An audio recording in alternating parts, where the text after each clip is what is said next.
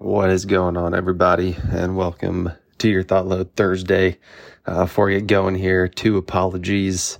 One, not the normal uh, audio quality here. Two reasons. Uh, dad's in town, and uh, so we had to move the uh, nap time crib for my youngest son into the office. So I'm now relegated to the cold basement. Um, so got that. And then also apparently when you turn 30, your body says, Oh, you're just going to get sick. And, uh, no, I know what you're thinking. It is not the Bud Light flu. Anyways, all joking aside, today's topic, uh, just kind of happened to come out of nowhere. Um, February 10th, a uh, game called Hogwarts Legacy came out, and basically, I felt that I had to buy it. And as I was playing it, it was just, it was captivating. And the only no- reason why that I can tell, at least, of why it was so just taking all of my attention is because like I was I think I was 10 or 11 when the the books started coming out or at least to when I I could actually read them myself. And I think for a lot of people my age then we we were all looking for our uh, our letter to Hogwarts School of Witchcraft and Wizardry right? Be the next the next Harry Potter. That's that's something that I remember having dreams about wanting to do. And now they created a game to where you could almost live in that experience.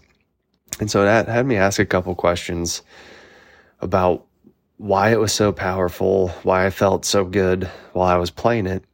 And I arrived on a cool article here that has some, some good references uh, from inverse.com, and it talks about the science and the power of nostalgia.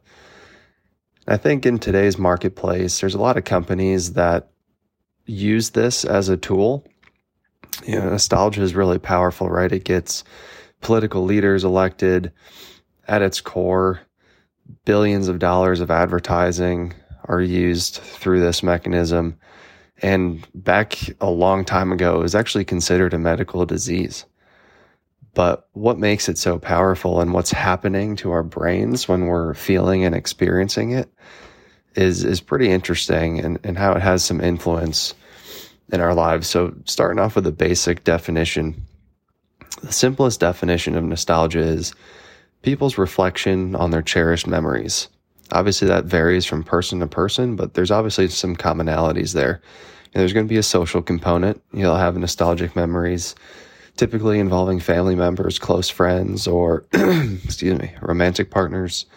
They'll have personal meaning memories might seem silly or trivial to someone else, but because of the personal context, they're they're very meaningful to the individual, and obviously they occur fairly far in the past, right? You're not going to have a nostalgic feeling uh, about something that happened yesterday or two days ago, but something from 10, 15 years ago uh, is going to impact impact you.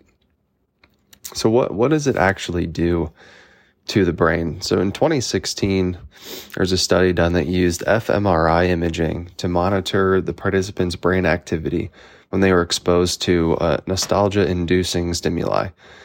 So when that nostalgia effect was triggered, participants' brains showed activity in two powerful neural networks. The area of the brain associated with memory and also the brain's reward system. And the more those systems worked cooperatively, the researchers found, the more nostalgia people felt.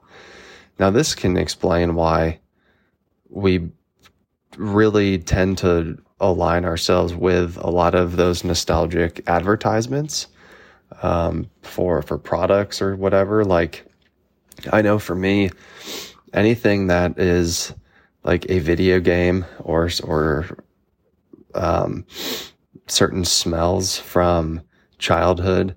Uh, like I just, I, I want to play them again because then I associate those feelings of those first video games that I played. And you just get that overwhelming sense of, of, of happiness and, and positivity when, when you're connecting those, those positive experiences, um, and memories that you created. And so it's, it's interesting um, how often that we gravitate towards these things. And because most of the time when we are nostalgic, it's it's about us, right? We're accessing what we call self-relevant memories through things that they call retrieval cues. So something that's a smell, a certain sound. Like the other day, there was a uh, a new toy uh, that we got for the boys that was like a learning sort of old style looking Game Boy color. And it just had some like buttons, like the screen didn't work, but it played like ABCs and you could like click something on the side or whatever. But like you could push a, a fake game cartridge down and it would play music. And this song was like the exact like note for note outside of like one minor change to like a very um, old like battle song from the original Pokemon games. And like I heard that I was like, holy cow. and I just started thinking about all the all the times playing uh, the first time I got the Game Boy, first time I started playing on a, on a trip to Niagara Falls, and just you know things just build off of each other, and you just you're left with a very uh, powerful like emotional state after that.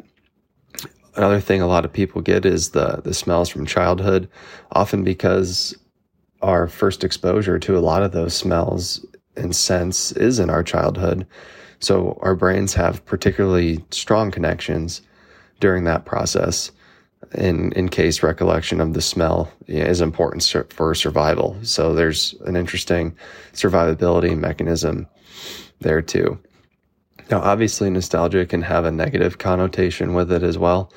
Um, in the earliest days, when it was described as a disease, it was it was described as uh, anxiety in soldiers fighting away from home. Uh, the the uh, Swiss medical student in his 1688 dissertation, so a long, long time ago, uh, combined the Greek words, uh, word for homecoming, nostos, and the word for pain, algos. Um, and that's kind of where it gets that negative connotation from. So, to wrap up, nostalgia has motivation and it has meaning, right? We've seen nostalgia seems to bring online these motivational or self regulatory processes in the brain that help us downregulate or mitigate psychological threats. And that ties to um, this doctor was saying that the soldiers were stressed and homesick and afraid, and revisiting cherished memories from home was a way to cope with that stress. So it's a it's a stress coping mechanism as well as what some researchers are found and what research suggests. And moving forward, that it's also strongly associated with optimism and resiliency. This guy says that nostalgia is a resource that people use to move forward. So the next time that you find yourself daydreaming about that summer you were 16 or Christmas morning at your grandma's house, know that swirling mix of comfort and longing is doing something important. It's helping you understand what you want and motivating you to get there.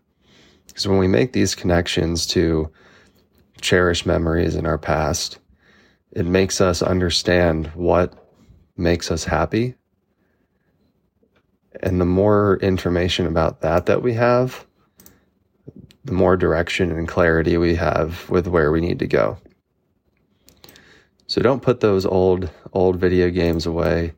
Don't put the old TV shows that you used to watch when you were a kid away. It's always good to pop those things back in, give it some time of day because you never know what kind of connections that you're going to make from those memories long ago and how that's going to propel you forward into the rest of your day and into tomorrow. So thanks for bearing with the voice and and whatnot. Uh, but we'll see you guys next time for Thought Load. And as always, begin the duel, win the day.